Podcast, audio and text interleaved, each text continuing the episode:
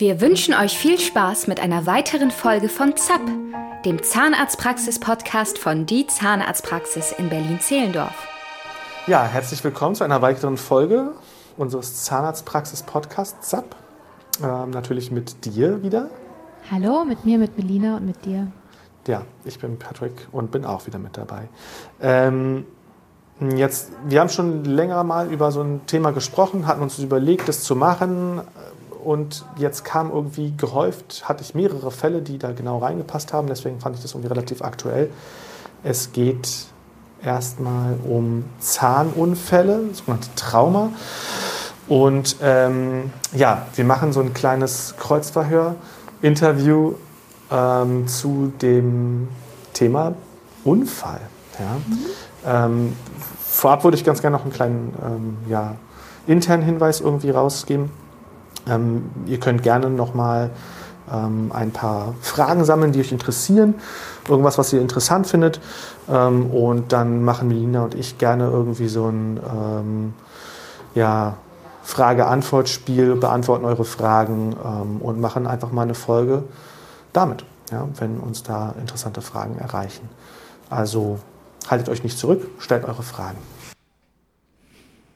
Gut, dann starten wir mal mit meinen Fragen. An ja, genau, geht's gleich los. Ja, Patrick, wie läuft es denn eigentlich ab? Also angenommen, ich hatte einen Zahnunfall, was mache ich denn dann? Was muss ich tun? Ähm, ja, also das hängt natürlich schon irgendwie davon ab, was halt eben als Unfall passiert ist. Wenn es halt irgendwie wirklich ein erheblicher Unfall ist, dann muss natürlich irgendwie ein Rettungswagen kontaktiert werden oder eine Notaufnahme.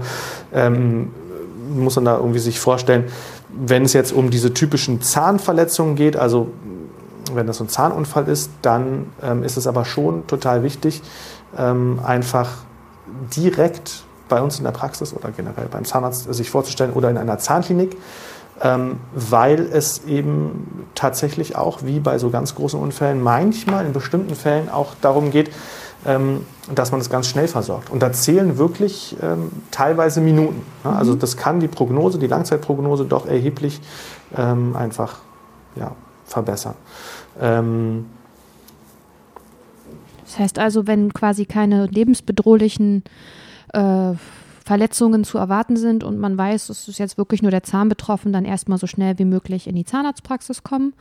Und also bei mir ist es persönlich so, dass ich die auf jeden Fall möglichst direkt sehen will. Mhm. Jetzt nicht nur am gleichen Tag, sondern wirklich direkt, weil es eben gewisse Verletzungen gibt, wo es ganz davon abhängig ist, ähm, ja, wie schnell man eben agieren kann. Mhm. Und ähm, das kann ich nur jedem raten. Und alle Erfahrungen zeigen auch, wenn die Patienten ganz schnell hinkommen und diese Versorgungskette ideal abläuft, haben wir ganz tolle Prognosen. Und je länger das dauert, desto schlechter ist die Prognose und desto mehr müssen wir intervenieren. Ja, also das wäre schon ganz wichtig. Ähm, ja, was erwartet euch? Also ähm, natürlich, ihr kommt in die Praxis rein oder ihr ruft unsere Praxis an und dann erwarten euch unsere freundlichen Mitarbeiter am Empfang oder am Telefon.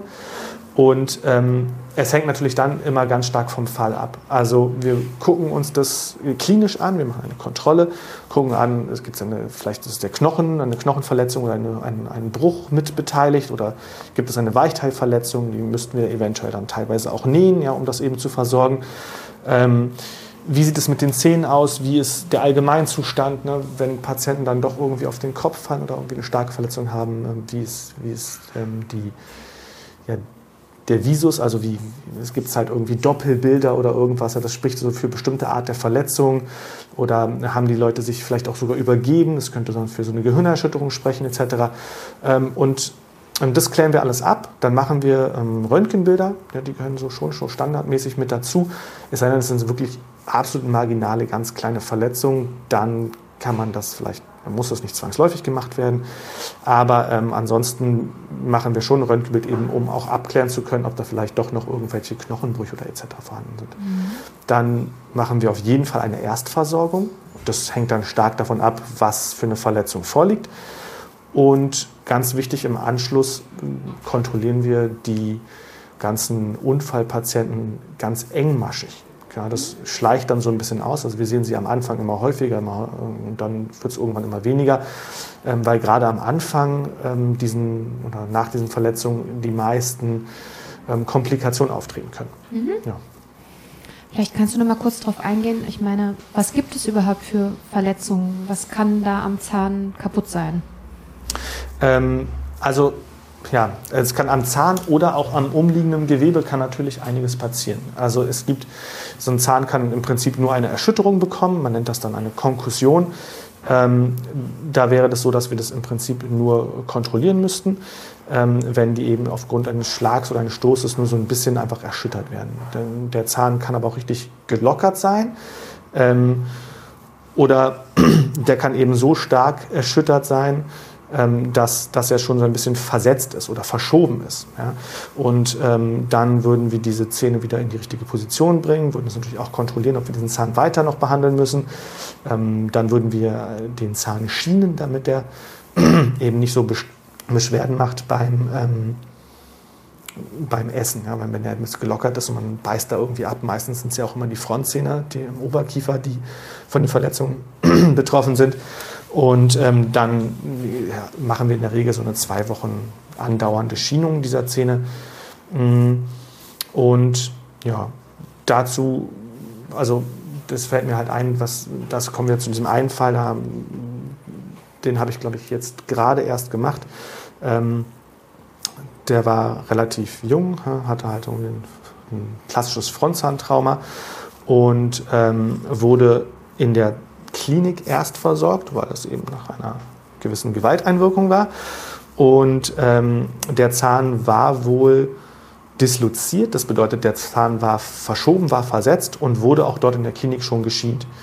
Und ähm, dann kam er ein paar Tage später zu uns und dann haben wir ihn engmaschig kontrolliert und haben dann eben gesehen, dass sich der Zahn verfärbt hat. Und er wurde halt immer grauer und grauer. Und das ist halt so ein typisches Anzeichen dafür, dass diese Zähne innen drin nicht mehr vital sind. Also wenn durch dieses Verschieben, Versetzen äh, unten dieser Gefäß, Nervenstrang abreißt, dann kann er nicht mehr richtig versorgt werden und dann ist das innen drin halt eben abgestorben. Und dann haben wir eine Wurzelkanalbehandlung gemacht und ähm, gestern, das war tatsächlich gestern, ganz aktuell, habe ich ihn abgeschlossen. Alles gut, alles beschwerdefrei. Ähm, ja, deswegen, also das kommt halt eigentlich nicht so häufig vor, dass man diese Zahnunfälle sieht, aber ich habe in letzter Zeit eben ganz, doch sehr viel gehäufte von diesen Unfällen ähm, behandelt, deswegen passt das ganz gut. Ähm, dann dazu auch, äh, ja, gibt es noch diese sogenannten Avulsionen. Das ist, wenn ein Zahn richtig rausgeschlagen ist. Das sieht immer spektakulär aus. Da gibt es immer diverse irgendwie in Filmen, Videos oder wo auch immer, ähm, sieht man das. Ähm, dass dann wirklich ein Zahn komplett halt eben draußen ist. Und das ist so ein typischer Fall, wo es wirklich darauf ankommt, dass halt einfach Minuten zählen. Also ähm, wenn Kannst du mir mal kurz sagen, warum ist das so wichtig? Vielleicht versteht man es besser. Ja, oder? es ist eben ganz wichtig und dazu auch wieder ein aktuelles Beispiel. Ähm, und zwar war das im Sommer, hat sich so ein relativ kleiner Junge beim Skateboardfahren, äh, hatte einen Unfall und hat sich eben seinen Oberkiefer-Frontzahn herausgeschlagen. Und das war, das weiß ich noch ganz genau, das war auf einem Samstagmittag. Ich war auch tatsächlich hier in der Praxis und wollte schon fast gehen. Dann haben die angerufen und das ist genau in dem Moment passiert. Und haben, dann haben wir denen gesagt, okay, ähm, wie man den halt entsprechend lagert. Also im Idealfall gibt es so eine Zahnrettungsbox, die hat natürlich jetzt niemand zu Hause. Ähm, ansonsten kann man den halt auch in Haarmilch packen oder in Frischhaltefolie, aber definitiv nicht sauber machen, nicht in Wasser, nicht in Alkohol. Also möglichst nichts dran machen. Und das haben die natürlich dann eben, weil sie genau mit uns telefoniert haben, sich dran gehalten, den in ein Glas Haarmilch gepackt und sind direkt in die Praxis gekommen und waren dann irgendwie eine Viertelstunde später, glaube ich, in der Praxis. Und dann konnten wir den ja, das halt im Prinzip ähm, sauber machen, haben den Zahn in eine, so eine Zahnrettungsbox reingepackt, da ist so ein Zellmedium drin, dass die nicht, äh, dass halt nicht so resorbiert im Anschluss. Und ähm, dann haben wir den wieder zurückgesetzt und den geschient und engmaschig kontrolliert und siehe da, das glaube ich war Mitte Dezember, war er jetzt das letzte Mal da nach diesen ganzen Kontrollen. Ich sehe ihn demnächst wieder war der Zahn wieder vital. Also das ist tatsächlich, da muss man dazu sagen, der Junge war jetzt halt auch relativ jung, der hatte noch kein sogenanntes abgeschlossenes Wurzelwachstum, das heißt unten die, diese Gefäßnervenstrang, der zwangsläufig abreißt, wenn der Zahn draußen ist, war relativ breit. Und dann gibt es wirklich die Möglichkeit, dass das wieder zusammenwachsen kann. Und der Zahn ist einfach, wie gesagt, jetzt vital. Und das ist so ein typisches Beispiel, wo man einfach ganz genau sieht, wie wichtig das ist, ähm, dass man im Prinzip diese sogenannte Rettungskette halt, wie gut es laufen kann, wenn es ideal ist. Und ähm, da ist es eben ganz wichtig, nicht den Zahn sauber machen, nicht irgendwie abspülen, nicht in Wasser lagern, nicht in Alkohol lagern. Das ist ganz, ganz fatal, weil das Alkohol entzieht dem Zahn das Wasser, sondern einfach im Idealfall Zahnrettungsbox. Wenn das nicht geht, Haarmilch. Wenn das nicht geht, Frischhaltefolie. Und wenn das nicht geht, dann meinetwegen auch einfach im Mund lassen mit dem Speichel. Der soll halt nicht trocken werden. Da sind natürlich viele Bakterien in dem Speichel, aber das wäre halt besser als gar nichts, ja, wenn man nichts dabei hat. Ähm, ja, das ist so viel zum Thema Avulsion, auch relativ aktuell.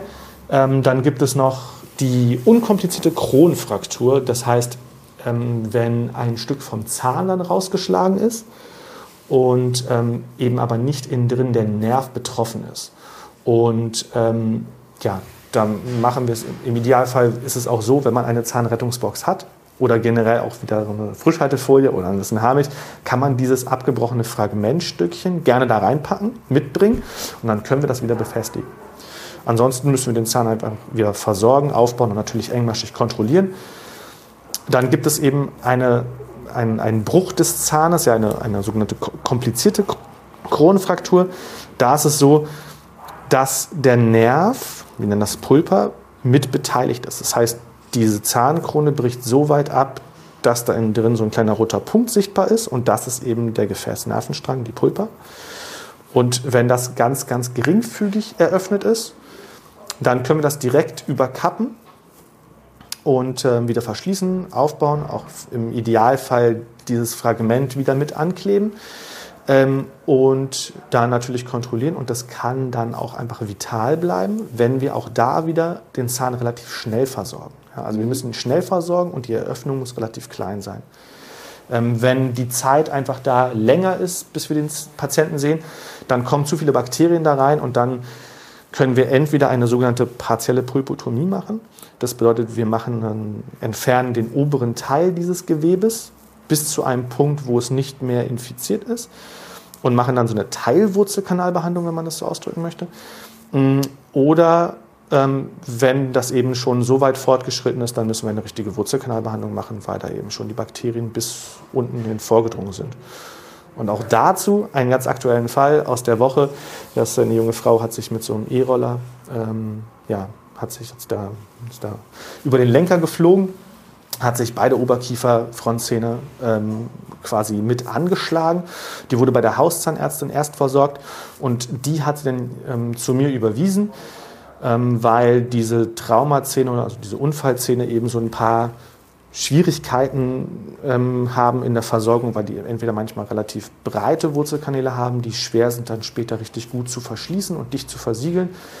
Ähm, und der Zahn hatte, da hatte ein Zahn ursprünglich so eine, auch so eine Grauverfärbung, ähm, weil da die Eröffnung wahrscheinlich relativ groß war und schon Bakterien eingedrungen sind.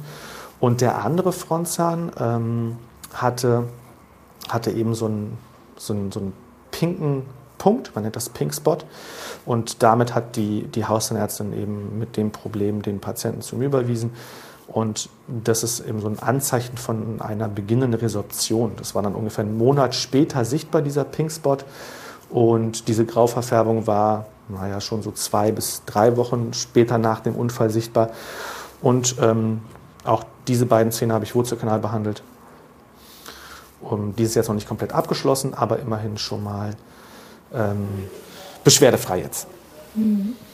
Und kannst du noch mal kurz dazu sagen, häufig sind ja Kinder betroffen von solchen Unfällen, die spielen vielleicht mehr und da passiert schneller mal was. Geht das Ganze auch bei Milchzähnen oder ist da irgendwie ein Unterschied zu machen? Ist vielleicht viele denken vielleicht auch, ach, nur Milchzahn ist nicht so wichtig. Ähm, ja, gute Frage. Also es ist ähm, tatsächlich, sagt man immer so, dass diese Hochphasen dieser Unfälle sind immer, wenn man ähm, passieren beim Lernen vom Laufen, Raufen und Saufen.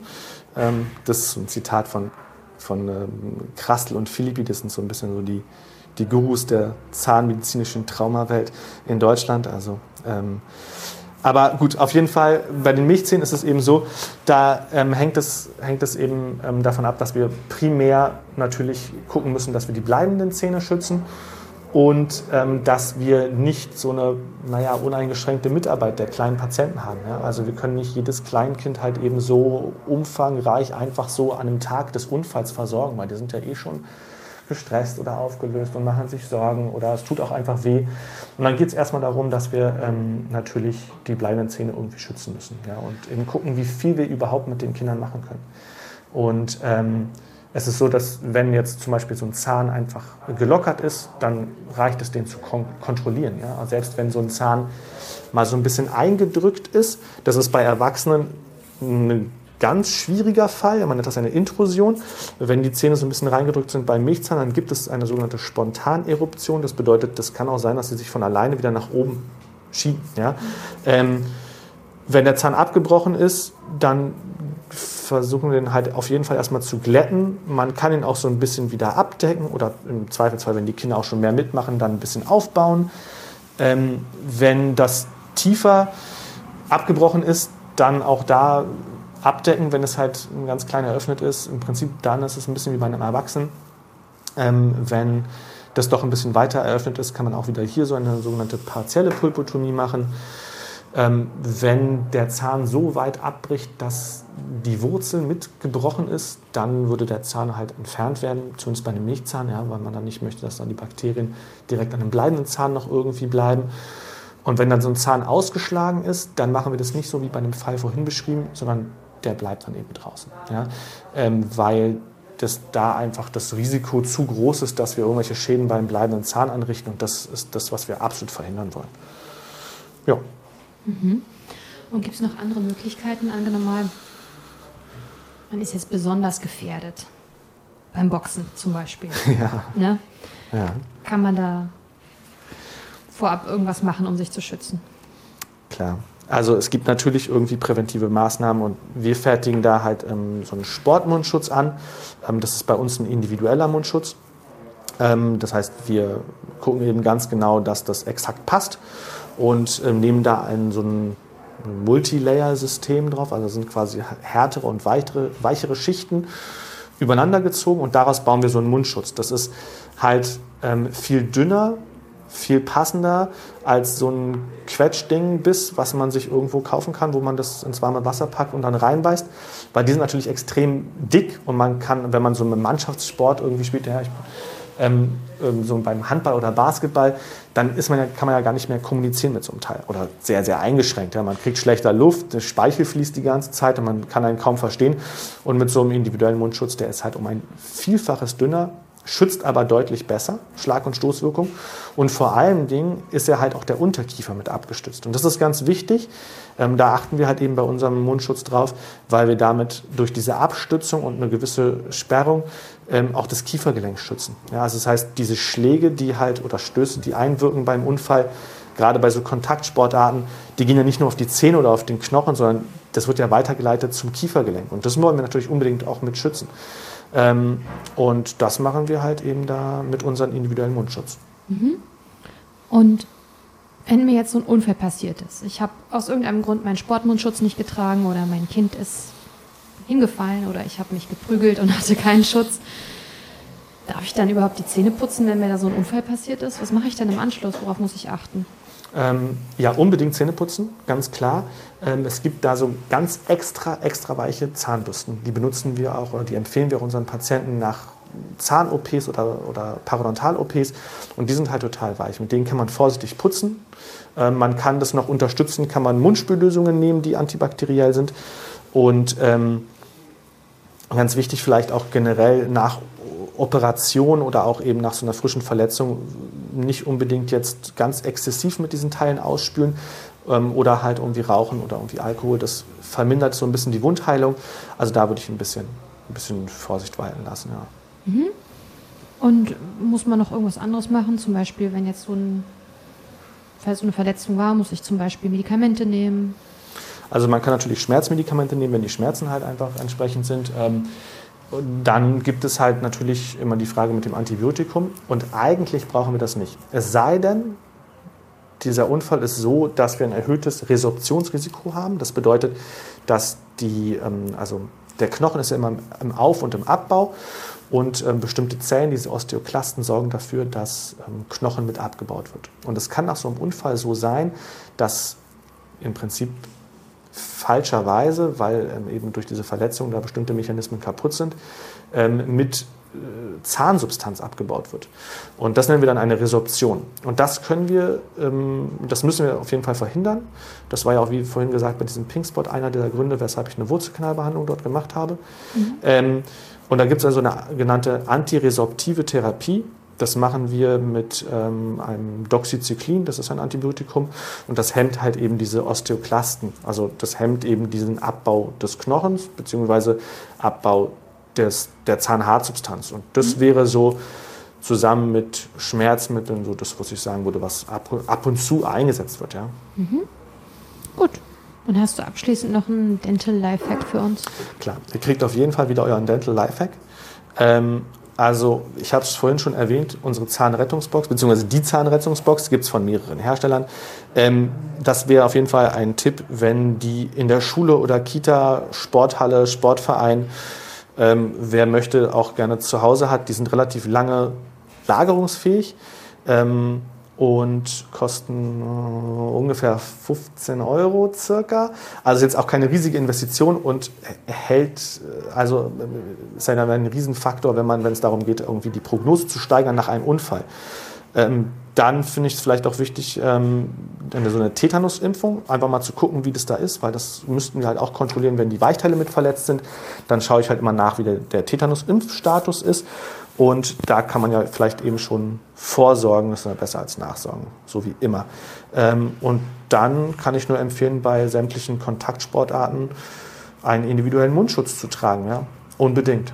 Das ähm, steigert natürlich überhaupt also die, die Chance, eben heile durch so eine Kontaktsportart durchzukommen, enorm.